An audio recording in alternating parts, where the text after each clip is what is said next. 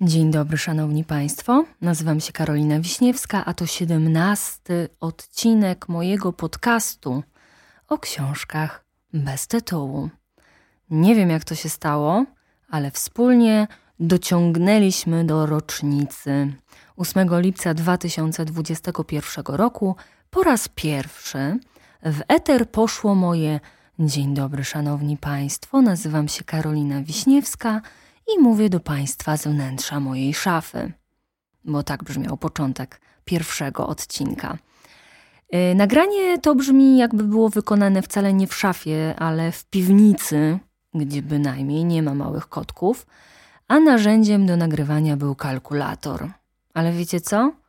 Ja i tak lubię wracać do pierwszych odcinków, bo właśnie ta żenująca jakość pokazuje mi bardzo wyraźnie, jak ja się rozwijam, ile pracy, ile czasu i energii włożyłam w to, żeby dzisiaj być w tym miejscu, żeby brzmieć tak, jak brzmię dzisiaj.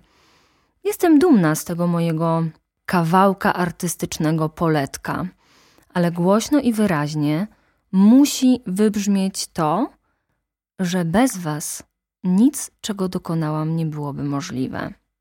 Dziękuję Wam Wasze słowa wsparcia, Wasze dowody na to, że słuchacie, Wasze wiadomości, udostępnienia to jest coś takiego, co daje mi niesamowitego kopniaka, co nakręca do działania. Do tego stopnia, że dziś, po roku, mogę powiedzieć bez zająknięcia, że mam najlepszych, najbardziej zaangażowanych słuchaczy pod słońcem i mam szczerą nadzieję, że nie powiedzieliście jeszcze ostatniego słowa bo ja nie powiedziałam. 17 odcinków o książkach bez tytułu to ponad 4,5 godziny gadania. I są wśród Was tacy, którzy wysłuchali wszystkich. Jestem wzruszona. I z tego miejsca obiecuję Wam, że nie przestanę, bo widzę w tym sens, widzę w tym radość i przynosi mi to ogromną satysfakcję. Bardzo ciekawe jest też to, że nowi słuchacze piszą do mnie i pytają mnie o klucz, jakim kieruję się przy wyborze lektur. Kochani, ja nie jestem w stanie zaplanować, co ja będę robiła w weekend, a wy mnie pytacie o klucz przy doborze lektur. Proszę was. Jakbym miała powiedzieć trzy lata temu, co czytam, to powiedziałabym, że biografię, e, zwłaszcza osobistości międzywojnia i kryminały historyczne, bo lubię prowadzić dochodzenia i weryfikować, w którym miejscu um, zaciera się granica między fikcją a prawdą. Ale dziś, dziś to czytam od sasa do lasa. I wydaje mi się, że to dla takiego miejsca jak podcast o literaturze jest dobre, a przynajmniej żywię nadzieję, że tak jest, bo to poszerza krąg zainteresowanych, jeśli nie zamykam się na dwa czy trzy gatunki literackie. Ale dzisiaj Dzisiaj to się żaden nie domyśla, co będzie. Żaden. Dziś będę rozbudzać wasze apetyty. Mhm, tak będzie. Pytanie, na co to będzie apetyt? Na literaturę czy na jedzonko? Tak, zapraszam na pogadankę o książce kucharskiej. Kocham gotować. E, jeśli miałabym powiedzieć, co oprócz czytania sprawia mi największą frajdę, e, to niewątpliwie byłoby to gotowanie. A najbardziej to karmienie tych, których kocham. Więc jeśli kiedykolwiek ci coś ugotowałam, to wiedz, że jesteś dla mnie kimś wyjątkowym.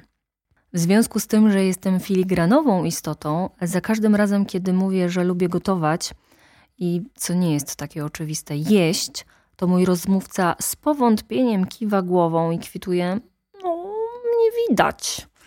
E, mój tata natomiast jest święcie przekonany, że ja żyję na liściu sałaty tygodniowo, a wszystkie moje problemy życiowe znikną, jak tylko przytyję 5 kg. Pozdrawiam cię, tatuś. E, tak już czasem jest. Życie jest niesprawiedliwe i niektórzy, tak jak ja, mogą jeść dużo bez większych konsekwencji. Książki kucharskie kupuję ostrożnie. Nie widzę większego sensu w wydawaniu pieniędzy na pozycje, mm, które będą może dobrze wyglądać na półce, ale fikuśność przepisów czy mnogość mm, trudno dostępnych składników sprawi, że nigdy niczego z nich nie przyrządzę. Stawiam na praktyczność, prostotę i oczywiście wydanie, bo ja niestety albo stety oceniam po okładce. Michał Korkosz, autor bloga rozkoszny.pl, e, przekazuje nam coś wybornego, dosłownie i w przenośni. Dziś na kolanach trzymam jego książkę Rozkoszne wegetariańska uczta z polskimi smakami. To nie jest zwykła książka kucharska. To jest dzieło literackie. To jest książka do czytania. Nie tylko pozwala nam odkryć niektóre smaki na nowo, mm, ale też moje serce zostało zdobyte przede wszystkim pięknem językowym, starannością w doborze nie tylko składników, ale i słów, które składają się na przepyszną podróż do przysłowiowych garów i z powrotem. A za wspomnienie Mickiewicza to naprawdę chylę czoła do samej podłogi. Pewne jest to, że zaczynasz czytać tę książkę i ona cię po prostu pochłania, co nie jest częste w przypadku książek kucharskich. Nie dość, że paraliżuje cię ślinotok, to jeszcze sposób opowiadania, słownictwo, dbałość o detale, smakowite detale jest absolutnie poetycka. Przenosisz się do krainy baśniowo-kulinarnej. No po prostu rozkosznie. Ja, mimo moich studiów polonistycznych, nawet nie sądziłam, że można tak pięknie i z, takim, z taką czułością mówić o maśle. Panie autorze, ktoś tu ma nie lada problem z masełkiem. Muszę też się przyznać, że błąkał mi się po twarzy taki uśmieszek, kiedy okazało się, że powstała książka kucharska, w której wprost, bez zbędnej pruderii, napisano, że w żyłach Polek i Polaków płynie wódka i warto uczyć się ją pić. E, mówiąc o tej rozkosznej książce, warto zwrócić uwagę, jak pomocna jest mm, umieszczona w niej instrukcja obsługi, która jasno określa, w jaki sposób należy ją czytać. To też jest dla nas taka wskazówka, że ta książka powstała z taką myślą, że jest do czytania, a nie tylko do używania w kuchni. Bo w istocie jest to książka do przeczytania od deski do deski. Wszystko to zostało, nomen omen, okraszone takimi zdjęciami, że nie tylko chce się wrócić do czasów dzieciństwa, kiedy te ziemniaki z koperkiem i z siadłym mlekiem tak niesamowicie smakowały, ale też oglądać te zdjęcia, oglądać je z otwartymi ustami, a może nawet z cieknącą z tychże ust ślinką. Znalazłam też kilka wspólnych punktów widzenia z autorem. E, kto mnie zna, ten wie, że ja mam ogromną słabość do robienia pierogów. E, podpisuje się pod tym absolutnie, e, co w książce napisał autor, że lepienie pierogów to jedyna w swoim rodzaju medytacja. Nic, podkreślam, nic nie relaksuje równie skutecznie, co lepienie pierogów. No, może jeszcze mycie okien, ale o tym książki jeszcze nie czytałam, więc jest ryzyko, że to tylko mnie relaksuje ale pierogi to wierzchołek góry lodowej. Żaden serek, czy raczej gzik, pozdrawiam wszystkich z Wielkopolski, nie smakuje mi tak jak ten od rozkosznego. Nic tak się nie rozpływa w ustach, nie jest tak aksamitne jak krem z młodych ziemniaków z maślanką. I to właśnie z tej książki dowiedziałam się też, jak wygląda i smakuje niebo. I to już po aktualizacji w wersji 2.0, bo takie tytuły mm, autor nadaje swoim potrawom, jak niebo 2.0. A musicie wiedzieć, że z ciastami to ja od zawsze miałam relację o tyle namiętną, co trudną. No i specjalne podziękowanie kieruję do autora za kiszoną kapustę autentycznie wróciłam do tych wszystkich 11 listopada, kiedy w moim domu rodzinnym, odkąd pamiętam, odbywało się wielkie szatkowanie. No już niestety się nie odbywa, ale tak było.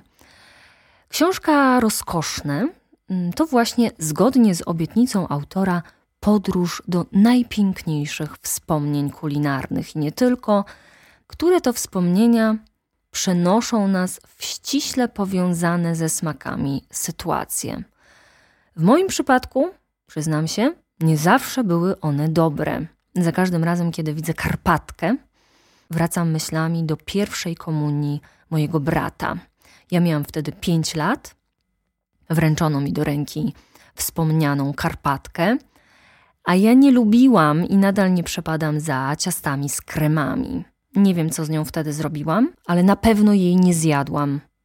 E, na pamiątkę mam zdjęcie, jak stoję w grupie najbliższych, ze skrzywioną buzią, ze zmarszczonym czołem, z rękami opuszczonymi wzdłuż ciała i właśnie skarpatką w łapce. Ja całą sobą na tym zdjęciu, ja całą swoją twarzą, całym swoim jestestwem tam e, e, mówię o pogardzie do tego ciasta. Natomiast dałabym się za to pokroić za pączki mojego dziadka, pączki e, w cudzysłowie. Były to ziemniaki w mundurkach pieczone w piecu kaflowym, podawane z kiszoną kapustą z dodatkiem oleju lnianego. Dziadek e, otwierał drzwi i wołał mnie na pączki. Siadał w fotelu, dostawiał do niego krzesło, na którym stawiał ziemniaki, a ja i moja siostra siadałyśmy na podłodze po obu stronach krzesła i zajadałyśmy się tymi frykasami. To są smaki nie do podrobienia. E, tak samo jak za żadne skarby świata nie potrafię odtworzyć zupy pieprzowej mojej babci. A szkoda, bo, bo tak jak i pączki, to są smaki nie do podrobienia, których bardzo brakuje. E, będę zmierzać do końca, bo zgłodniałam. Mm, książka rozkosznie powoduje całą lawinę wspomnień. Ma w sobie też taki pierwiastek, który w całym współczesnym zabieganiu sprawia, że ma się ochotę zatrzymać. Celebrowanie posiłków to coś, co ja od zawsze chciałam wprowadzić w moim domu. Bez tego napięcia, czy będzie smakowało, czy wystarczy dla wszystkich, czy wszystko będzie odpowiednio zaserwowane. Tutaj zupełnie nie o to chodzi. To też jest ważne, ale według mnie ważniejsze jest to wspólne, pyszne spędzanie czasu. Ważne jest to, żeby śniadać i wieczerzać, uwielbiam te słowa, w wybornym towarzystwie, pośród cudownych rozmów. I za wszystkie te przemyślenia, wspomnienia, a przede wszystkim przepisy, które mm, pozwalają mi uszczęśliwić niejeden brzuszek, pozdrawiam Agata, serdecznie dziękuję Michałowi Korkoszowi. To jedna z trzech moich książek kucharskich, o których powiedzieć po prostu, że są książkami kucharskimi, to jest duże, za duże uproszczenie. Nie mogę sobie odmówić e, i nie powiedzieć o książce Trufla Same dobre rzeczy Patrycji Doleckiej, e, która to książka wygląda jak najpiękniejszy album ze zdjęciami, a także o kuchni literackiej Barbary Jakimowicz-Klein i Jana Tomkowskiego, gdzie każdy przepis poprzedzony jest fragmentem z literatury – gdzie mowa o tym konkretnym jedzeniu czy napoju. I w taki sposób można zrobić kawę z pana Tadeusza albo pieczoną kaczkę z żywota człowieka poczciwego, jeśli dobrze pamiętam. Do wszystkich tych książek mam ogromny sentyment. Wszystkie z czystym sumieniem mogę polecić.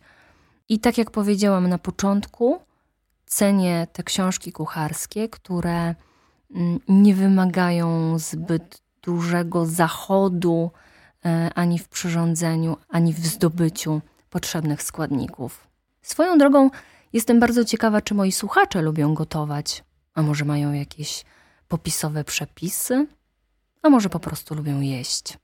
Każdego, kto chciałby się podzielić tą wiedzą, ale także z każdym innym spostrzeżeniem, zapraszam do napisania na kontakt małpakarowiśniewska.pl. Jeszcze raz dziękuję wszystkim za ten pierwszy wspólny rok i życzę nam kolejnych równie udanych. Ściskam w pasie i wszystkiego najlepszego.